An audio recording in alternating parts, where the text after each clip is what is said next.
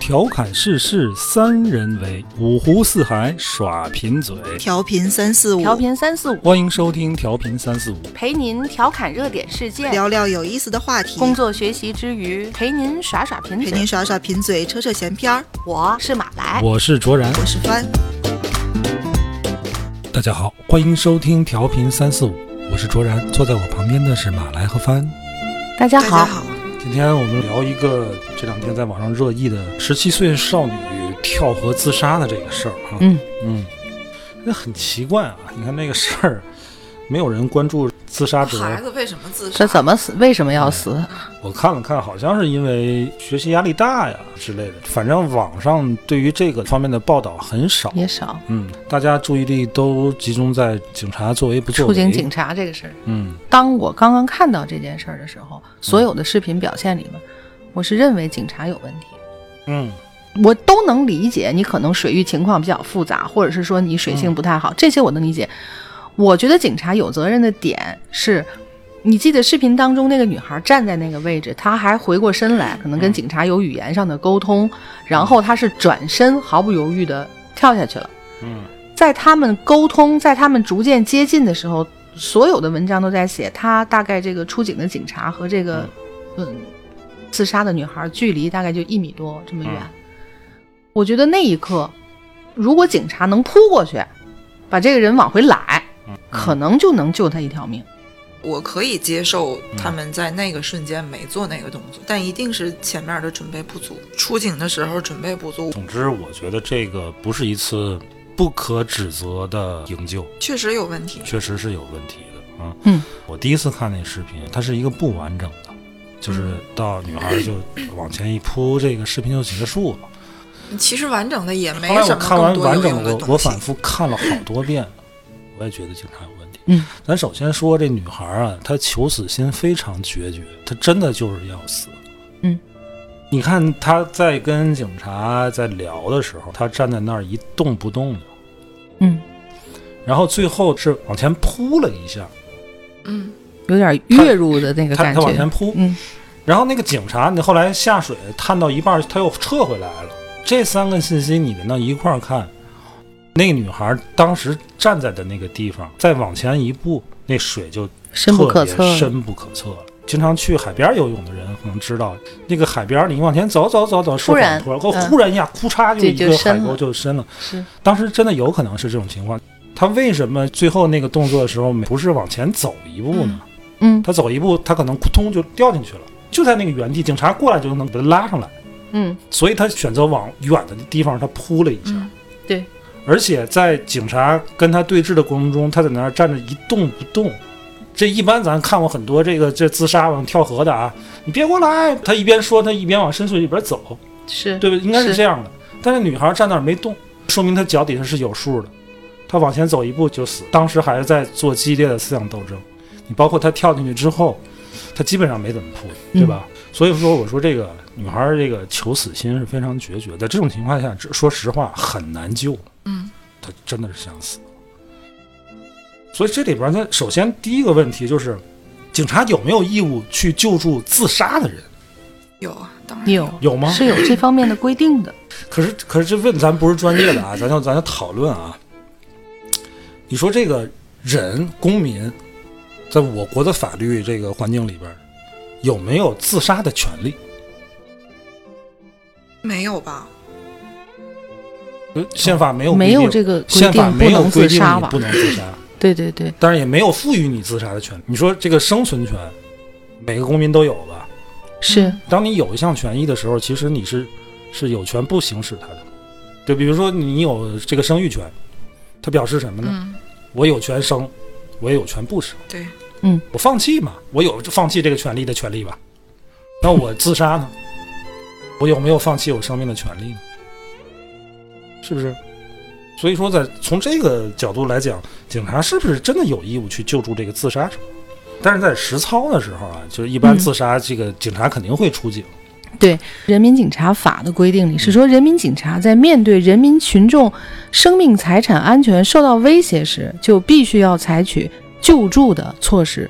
我的理解，它是不是指的被动的受到那对，所以生你命就财看产怎受么到怎威么理胁，解要这个不事是儿。嗯说是你自主意识上要要不想活了的这种，咱就讨论他，比如说你一个强盗劫持了一个人质，呃，那那个嗯那没是得是必说须的，对对对吧对对，对或者说我这个受困了，嗯，或者说我是不慎落水，那都是必须的。对，我看到这个上面也会有有说啊，就是法律上的这个人是说，只要没有救助的义务，即使见死不救也不会构成犯罪。但是如果有救助义务的人，在能救助的情况下不救助，就会构成犯罪。他这个特定啊，比方说你医院医生你不救助，嗯对吧？警察看到有人陷入危险，就是你刚才说的那种情况，嗯有能力救助也不救的话，才会构成这个这个犯罪。呃，这个只要人家警察出警，而这且就是下水了，呃是是是你甭管是他是那个救助动作专业不专业，嗯他嗯嗯，他已经救助了，嗯对吧？咱就说他这个救助的效果啊，确实不是一个无懈可击的营救。这嗯嗯，安徽省啊，公安厅在公安机关处警工作的这个规范的第三十五条有这么一个规定，就说民警接到这个溺水、坠楼、自杀嗯啊，等情况的救助后，应该立即受理，嗯并视情进行处置，同时向上级公安机关报告。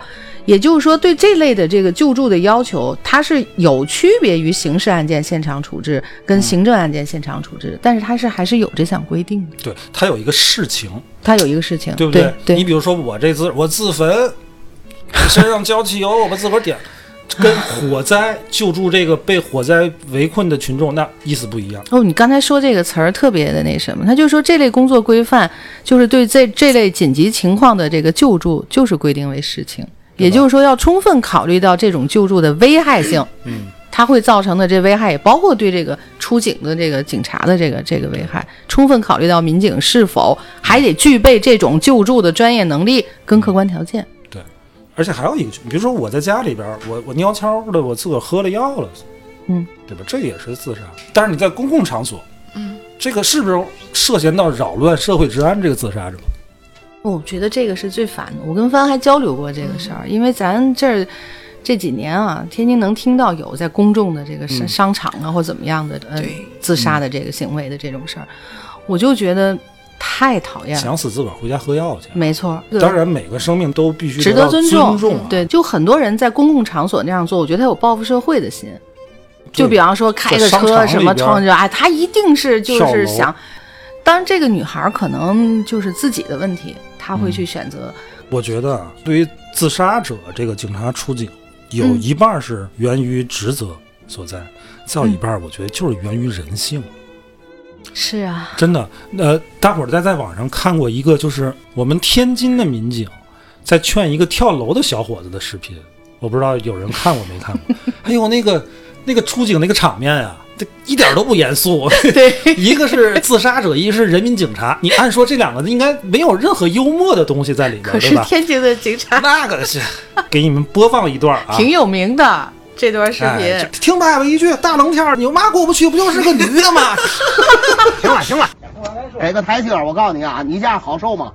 对，快点，来，好孩子，好孩子，给我手，听话，行，不过就不你过去这。样我不过去啊，是吧生命在你手里啊，今儿我们来是给你台阶儿，你用那一个女的，你要损失自己的生命，十八岁，我告诉你，九九年生人，我儿子也十八岁，属兔的，是吗？是吗？啊，行了，好孩子，给爸爸台阶儿听话，听爸爸一句这是爸爸给你一台阶儿啊。哎，所以你看这个事儿里边儿，嗯，你看上去一点儿都不严肃，但是最后你这个营救成功营救，你靠的是什么呢？你靠的是警察的这个人性、人情味儿，对吧？基层干警其实很辛苦，嗯对很挺不容易的。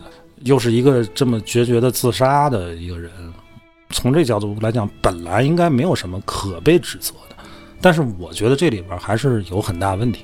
嗯，最主要的问题它不是在于出警的这个这几个警察啊民哈警，对，嗯，这女孩儿啊，就跳进去之后，这几个警察啊，手拉手往下趟，对，棉服也不不脱脱，身上的这个警械也不摘，嗯，这是大忌讳啊！对你棉服进水之后，你知道多沉吗？身上那些警械是你都不，是是这这太业余了吧？你可以不会游泳的，这点常识你应该有吧？你就这样手拉手往下走，这不是救人，这是自杀小队。而且在那儿磨叽半天，最后不知道从哪儿扔出来的绳子，我也不知道是他们自己带的。嗯还，是怎镜么头着之外的，镜头之外扔，扔过去，你已经知道是是一个就溺要溺水自杀的人，你一点救生设备都没有啊！你哪怕有个游泳圈、救生圈，对吧？对对对，所以说，你说处警民警有问题吗？有问题，当然有问题。但是这里面暴露出来的问题，我觉得不是单单几个处警民警的个人问题，它暴露出很多背后的系统性的问题。对，还有这个网上有很多人说说这个，嗯，警察也是 人，嗯，我觉得说这种特别废话烦的，说这种话，哎、这个。就是网上有两种人啊，一种叫键盘侠，一种就说这种话，就我觉得就是圣母白莲花。嗯，如果说在整个的营救过程中，警察的做法有过失、有问题，那么这个责任我觉得不应该是处警民警个人来承担。但即便是这样，我也不同意、不赞成用“警察也是人”这句话去为警察辩解。为什么呢？为什么我这么说？警察是人吗？是人，他脱了警服跟老百姓一模一样。但是他穿着他穿上警服，他就不是普通老百姓。太对了，警察是什么？国家机器。你穿上那个制服，你就得做你该做的事儿。对，法律赋予你权利，也赋予你义务了。你不是普通人，警察也是人。那个现场需要人嘛？你需要人的，岸上一堆老百姓，那都是人。那还报警干什么？对，还那打报电警话干什那么呀人？去叫不几就个完哥们儿了吗来不完了吗？而且我叫的是警察。确实是觉得警察这个职业呀，之所以这个大伙儿觉得它是伟大的，这个名称的这个伟大，是有多少你们的这些先辈用他们的责任、用生命，对吧，去换来的。嗯所以说，当你在这个危难面前，我可能还是。就主然咱们这么聊，我还是真的挺坚持这个这个观点的。这个我觉得职他责就没有他什么就可是说应的该要有一些义无反顾。当然，你可你要考虑你自己的人身安全，这些没有问题。可是我觉得职责所在的话，我就觉得警察应该是蜘蛛侠。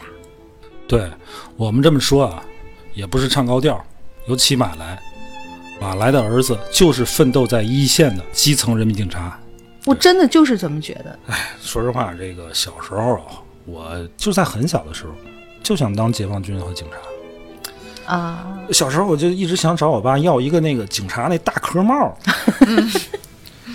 后来呢，那东西不好学嘛，后来我爸给我学不着一个，嗯，哎，那是那个警察那大壳帽还是蓝的，对，记得吗？对，天天戴啊戴着可神气了，拿 拿着枪什么舞的呀。这小孩儿嘛都有英雄情节，你为什么说有困难找警察？人民群众啊，对警察那真是无条件的信赖。对，上回聊过一期话题，就是我特别爱报 警，为什么呢？就是我真的就特别信赖警察，我看见警察我就有说实话我有安全感。你信任警察，我觉得可能每个普通的公民老百姓都会信任他们吧。对呀、都会你从小就教育你在马路边捡到一分钱要交交到到警察叔叔手里。里边， 你看，我们仨，马来这就是警署，对，马来儿子就是警察。我就问你，大儿子回家，你有没有那种安全感？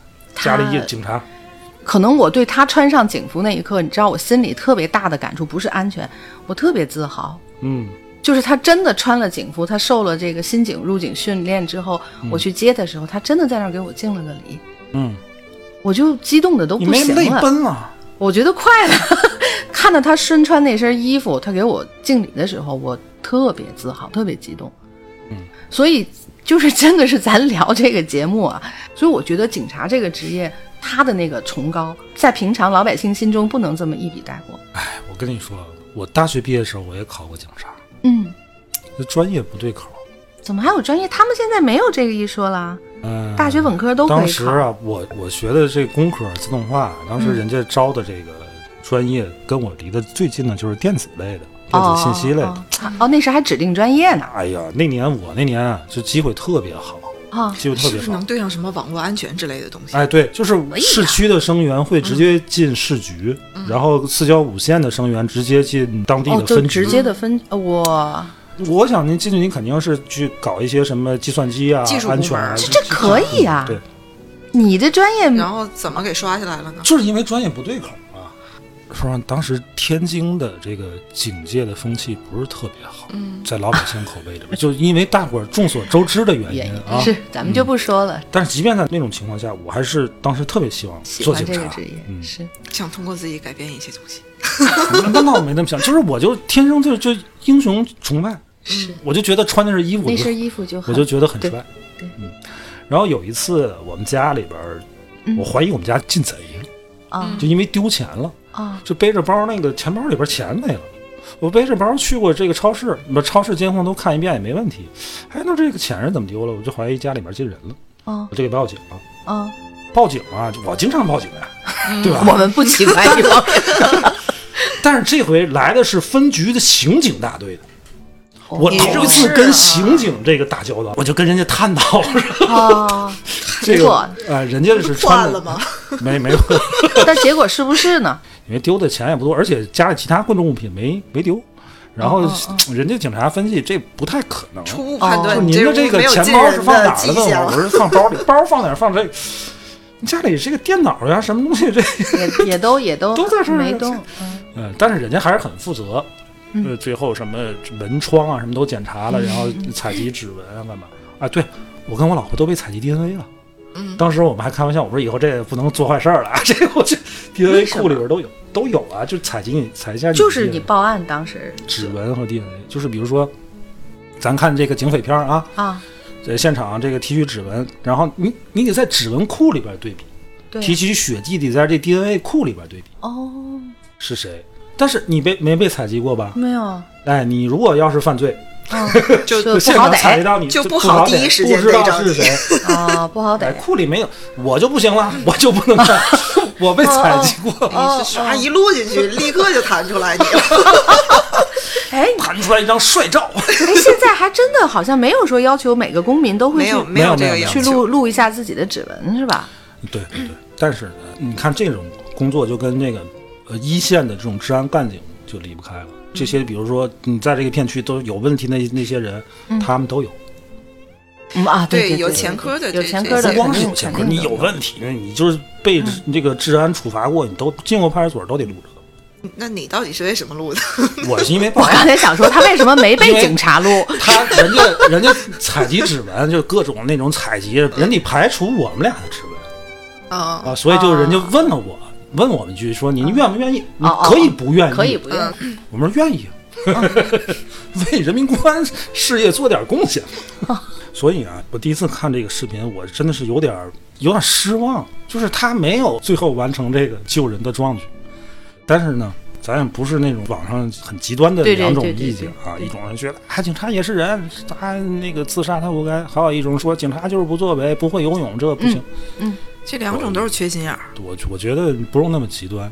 就是说，按照目前相关法律啊，追究这个民警的责任是不可能，不会为这个事儿直接买单，就是为他这个没有及嗯不时网上的这说个被这停个。职了吗？就是被停职，就是他也不应该被这个自己的当时现场表现的行为。嗯但是，民警的处警行为毕竟是公安机关啊履行这个行政法定职责的行为，所以公安局可能会构成行政责任，对，就是他的这个这上我上觉级这得的这个领这导。叫什么啊？嗯这叫行政不作为，它不是个别出警民警的问题。，对，嗯，我就这样，我没接受过这类似的培训，对这是我的问题吗？而且这派出这所当然很有不是可能我都的没有问题。那些那些旧的那个，而且那还有一个设就施是幺零指挥中心，嗯，也有问题。你接警之后，你把这事儿啊，就拽给这个派管最区近派出的所了，片儿区是快。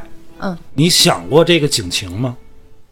以前就有过，嗯就是也是救助落水的，然后没有救助成功，后来就是这个呃死者的家属就嗯会把这个以行政不作为吧，这个去告上法庭。嗯，这种事儿也不是没有。对这种事儿，这不是第一次，第嗯对一次啊，之前这种事儿也很多。之前看过一个案例，落水，落水呢，然后这个报警，报警之后，片区的民警嗯赶到现场是事发之后八分钟，按说还可以啊，这速哦哦哦哦度。但是来的这个民警啊，不会游泳，然后也没有救生工具，哦什么都没带，什么都没有，然后现场群众也没有会会水的。嗯出警的这个民警啊，就把电话打回幺零指挥中心哦，求助，派派专业这的个救生或者员怎么来。样的哦，然后等救生员到现场的时候，已经过去了四十分钟了。哦那还救什么呀？这个救生员到现场之后，下水一分钟就把人捞上来了，然后在岸边等着这个救护车，已经在那儿等半天抢救。当时还没死啊，嚯，但是没但是最后呢，也没救过没来。没救过来，最后人家家属就追责了。我觉得这里边儿处警民警没问题，嗯他第一时间赶到现场，然后你组组织这个人民群众没有会水的，那怎么办？是是我只能再求助这个指挥中心。那指挥中心你早 干对什么你去早了？就应该把救生员派过来。啊，如果你同时派，他至少提前都不至十分钟对到吧？对对，嗯那个民警出警快八分钟，现场询问群众干嘛，这肯定又耽误点时间，然后才打个电话。也就是说，你如果同时幺派零指挥中心第二次派警派救生员的时候，这个人赶到现场不超过半个小时，他就能到。二如十果分同钟，时派呢，那可能就更快了呗。有可能这人就能抢救过来呀、是，这个事儿最后就是追责了。嗯，所以我我一开始看到这个新闻，我就转发给卓然，我说咱们其实可以讨论一下这个事儿。你知道我的、嗯我的关注点一直在群众对嗯公职人员，不仅限于警察，就所有的公职人员，我们对嗯他们的要求到底是在哪儿？就为什么？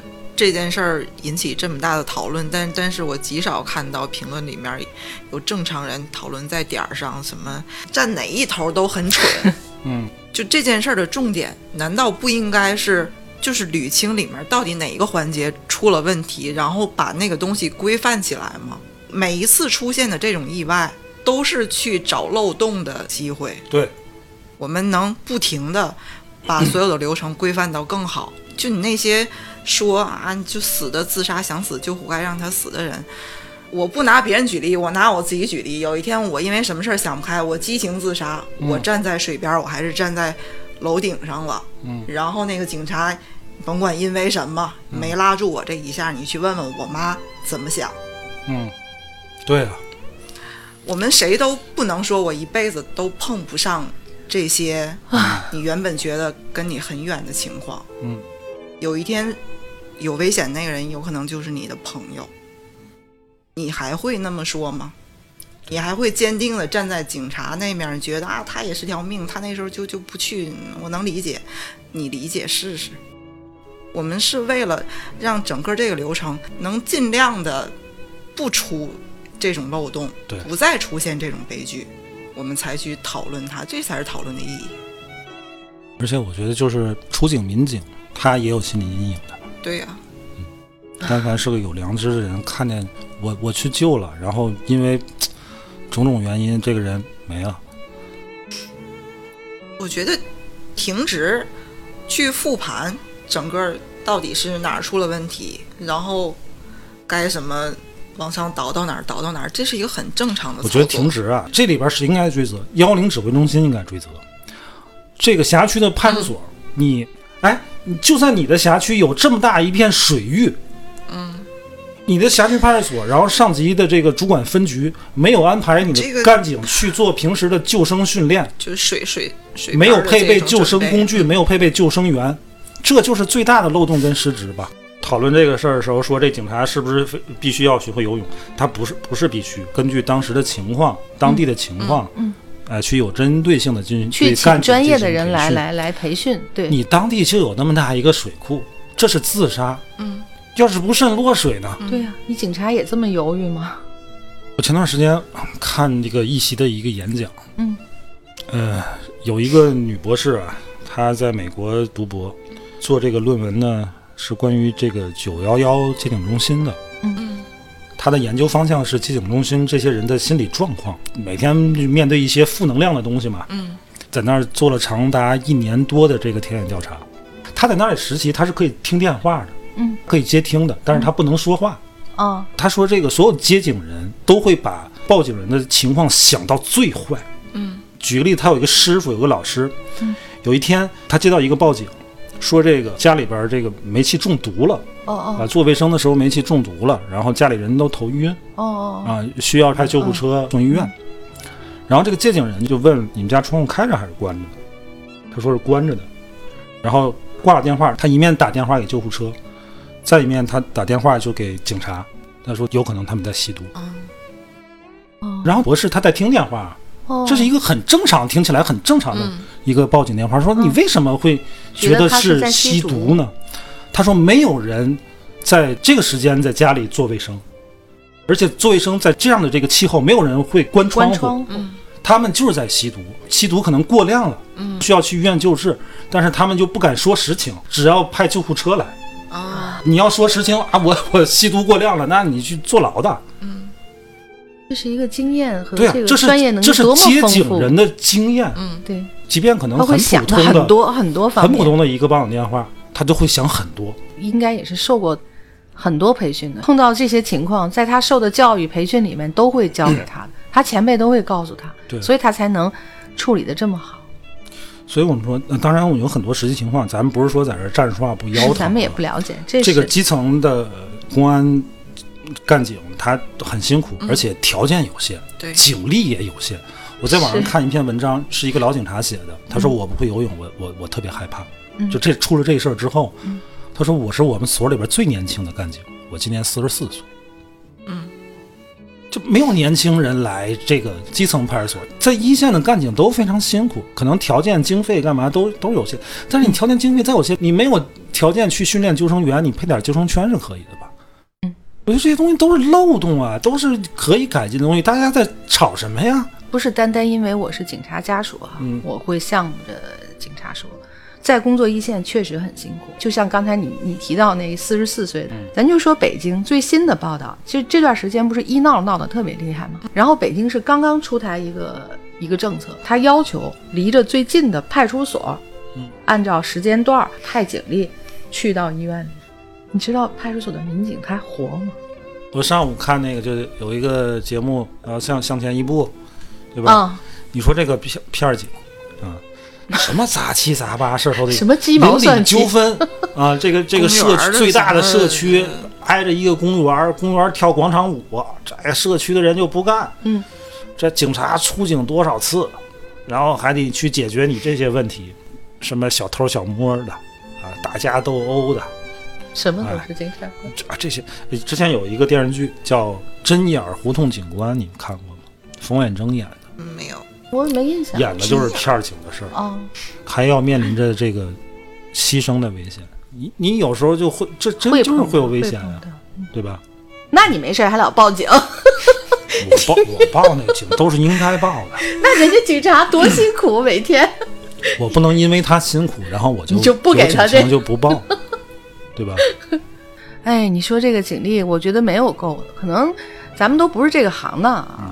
我估计可能问到每一个这个这个直接的这个，也会觉得警力不够吧？所有人所有的这个都会对觉得，我，咱们都知道警力不够用，民警很辛苦，但是这跟你警察的职责和人民啊群他众不对不警察的对对要对求，对这是两回事儿两，回事儿，两回事这儿，绝对是两回事儿。不能因为你人少，你就不去尽你的这个警察这两个字的应尽的责任。要么你就甭干了。对对，不是说要一定警察要要要去牺牲自己，因为有可能你牺牲了，你也救不回来那个孩子。我们当然不想看到警察殉职啊！哎对对有对对你看，咱看过太多那太多种，了就是太多了警察殉职，然后人民群众就对对就对送啊，干嘛也会啊哭的稀里哗啦的是，那看着很难受的。是谁不希望啊？不希望警察牺牲一身武艺啊， 不喜欢然后勇斗歹徒，不不歹徒治的服服帖帖的，救人民于水火，然后自个自儿己还完好安然无恙恙。。对对对，都大伙儿都希望这样啊。咱我就是平平民百姓里面，我就想说，不是想感动牺牲，我是想感动你尽责，对，就是想感动尽。公务员啊，其实尤其这种，这警察也算公务员对吧？嗯嗯嗯，这种基层公务员很辛苦的。你甭说警察了，比如说咱给这个天津的这个门口服务，嗯嗯我我跟他们打交道比较多啊，嗯我就见过很多就是基层的这种农业干部，嗯哎特别帮辛苦帮扶的干部，非常的辛苦。我认识一个咱们这儿某区的一个书记，嗯比我还年轻呢，头发都白了。累了，事无巨细哈、 没有什么事儿，上头也喊他，底下也喊他。对啊，你那基层那干部基层就是跑这么腿儿的，这么那就难是，哎，都一样。对嗯所以你说，嗯当时我们说想聊这个话题的时候，方安跟我说，咱就可以讨论讨论这个群众对公务员的这个要求是嗯高了还是低了。我觉得呢，咱先不说高低，咱就说普通老百姓对咱身边的这个政府职能部门、公务员他们的工作方式了解吗？可能很少有人了解吧。啊，你知道你身边的这种跟你生活息息相关的政府职能部门、公务员为改善民生做过什么样的工作和努力吗？你知道他们的工作当中还有哪些缺陷、哪些不足吗？很少有人知道清楚这些事儿，所以你更无从谈起我们现在对他的要求是高还是低。咱就拿今天这个事儿，咱今天这个讨论这个事儿，警察这应该是老百姓最了解的公务员之之一了吧？啊，警察也是公务员，对吧？啊，这恰恰是这种老百姓最了解的，警察对他的职能、职责、权利、义务还存在争议，这说明什么呢？老百姓不了解公务员，对公务员之间欠缺沟通。我觉得这个事儿本来应该成为一个群众了解公务员、了解政府职能机构的这么一个好的机会。我们现在对公务员是什么态度？我们跟公务员是有距离的，对不对？为什么人人都想考公务员啊？对，他在某种程度上是不是比一般老百姓的待遇啊、保障呀、要更好要一些呀、是是这样，咱说句良心话，有多少人考公务员的初衷是为人民服务？考公务员的时候，嗯，他没有看到人民群众对公务员的要求吧？现在说实话，基层的公务公务员为什么那么那么辛苦？那都是上面给的压力，你要出成绩的，你要为老百姓办事儿的，你事儿办了，辛苦受了，老百姓可能呢还不知情、不了解。那现在社会就是这么个情况呀。你看，我就还是刚才说的，我看的那个《向前一步》那个节目啊，当地镇政府的这个公公务员给老百姓办实事儿啊，改善居住条件，然后这居民还把政府给告了。疫情时候能嗯接触到很多嘛，就是这种机关单位干部、嗯下来，就是在门口站岗查体温，然后前些日子咱们这儿全民这个人口普查，嗯，来反正是来我们家的，他也是，对就是说我是从来什么跟人家说话我都什么嗯客客气气的，对，因为我觉真得的他我知道他非在常干辛苦实事儿，对，他在干实事儿，嗯，嗯什么叫公务员啊？代表国家行使行政权力的。这个国家之所以能好，都是他们这一步一步走街串巷走出来的。对，他们嗯我是凝聚我我们们们国家嗯这个大环境真的已经非常不错了。我最近经常在 B 站 B 站上看那些，就是外国人啊，对、嗯对中国的看法什么的。然后有一些来过中国的，嗯回去之后就说，就除了特别想念中国的美食之外，嗯就是还很想念中国的安全。治安，对吧？嗯啊，治安做得非可常不呗好，。嗯，在国外你可以晚上都很不敢放出心来的。在这儿做任何事儿。嗯，按理说，我们国家的治安已经在全世界的范围内，嗯，可以没这有么比我说。们更安全的国家了。对公民安全的这些保障上做了很多。就是前咱们第一第一个就年初的时候闹疫情闹最凶的时候，咱们天津就是有那个美玲拉面那儿不是出就是出过、嗯出过一阵儿嘛。嗯，我是听你们姐夫跟我学，他的一个朋友，嗯他当时应该是在那几天当中，他是确实是是是去过，但是他去的是附近，他都没没有在他那个拉面馆里就餐啊，居然就是在那个阶段是接到防疫的电话，问你是不是哪天哪天嗯在那个拉面 那个附近嗯怎么怎么样，都傻了，甭想干坏事儿，都掌握在就就 就都傻掉了，你知道吗？这个更更证明了我们的安全措施对在这个一个完我们安全措施做得好，不代非表常我好们就没有理由再对他提更高的要求。对，啊对两对回事儿。是两回事儿，对吧？对你看那边儿美国警察把黑人压在膝盖底下，这边我们警察因为救一个自杀的人没被停成功职了被停职， 这就是这我们就的是优差势，对，这就是我们的优势，我这就是他必们须跟要咱们的保距离持这种优势。嗯嗯，你警察队伍才能好，这个社会治安才能好，人民才能安居乐业呀、对，不是有点戴高帽啊？觉得聊这个事儿啊，有点太单了。可是不聊，心里又觉得不太痛快。网上这个除了键盘侠，就是圣母白莲花啊，很少能看到这种特别客观的、理性的去说这个事儿的。第一，死者，甭管他是自杀还是怎么回事儿，没有人去去关心他。对，这就很不正常，这首先就不正常。嗯第二，这个事儿到底问题在哪儿？你们是哎，你们老可怜这个可怜那个，恨这恨那个的，就是你为什么嗯解决都 问题啊，能不能不去避关免注下本次不质再呢发生这样的事儿？下次再有这类似的 情况，你能不能有更完美的这个营救方案？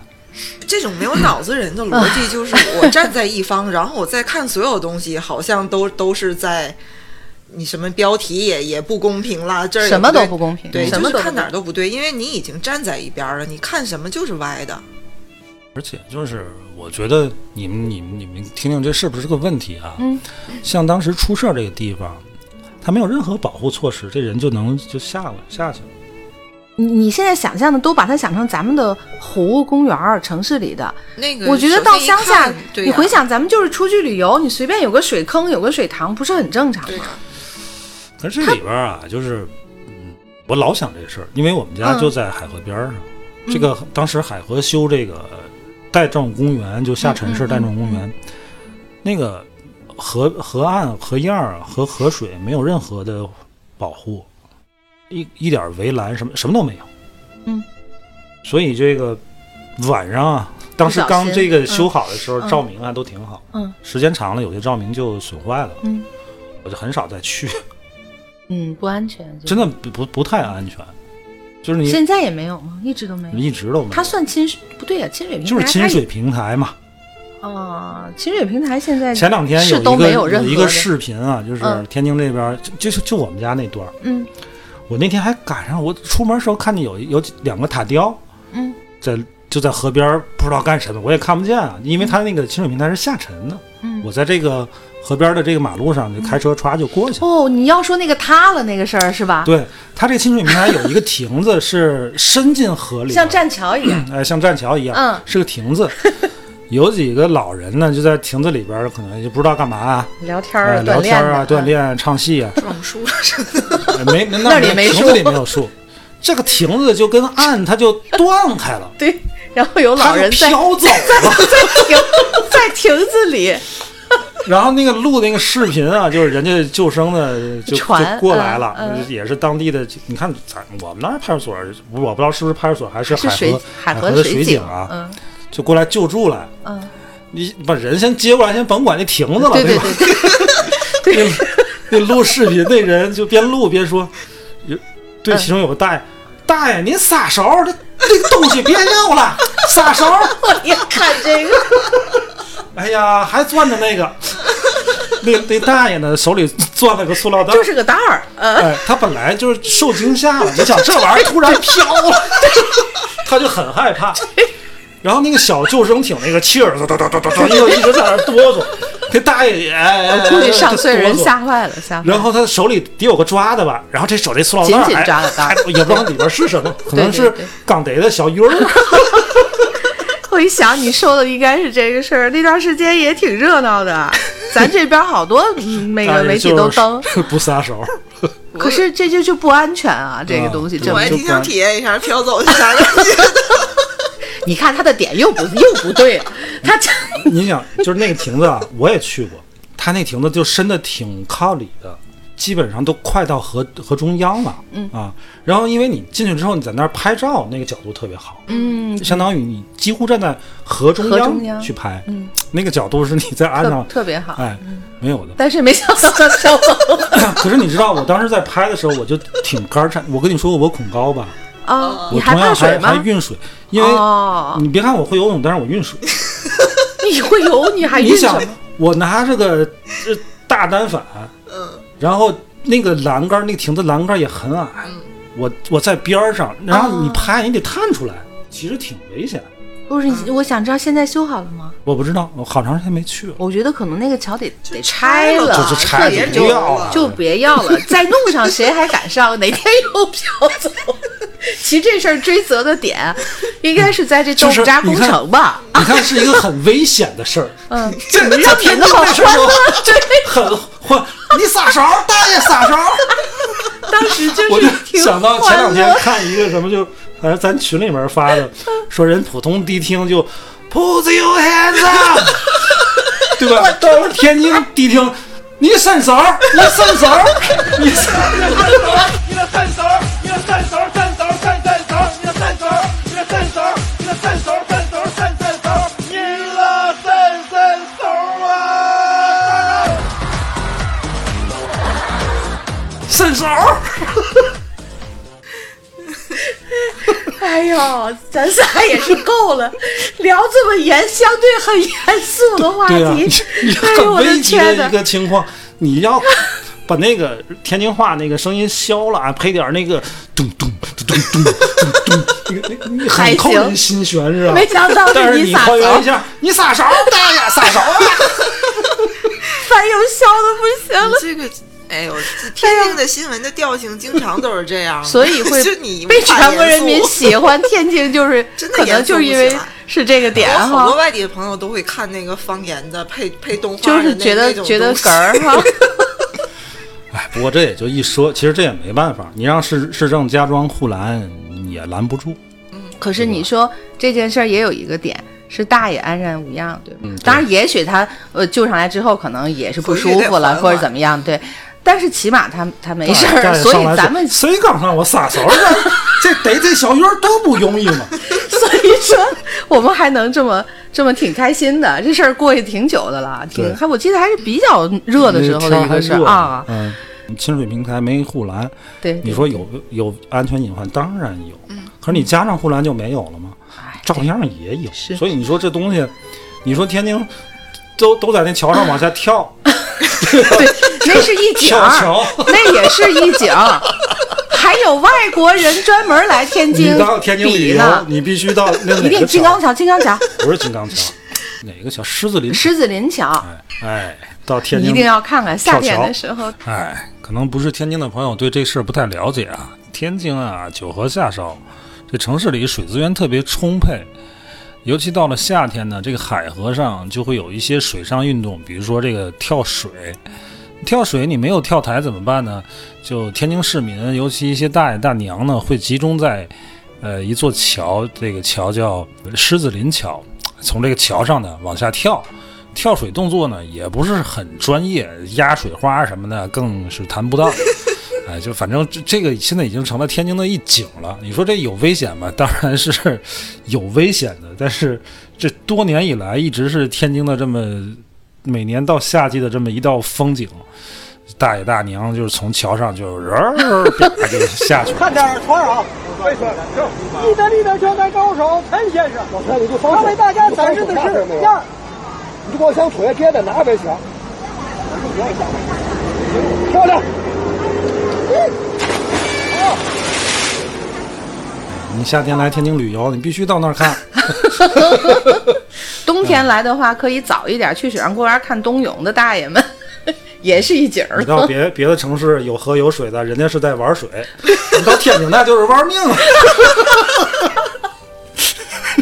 对。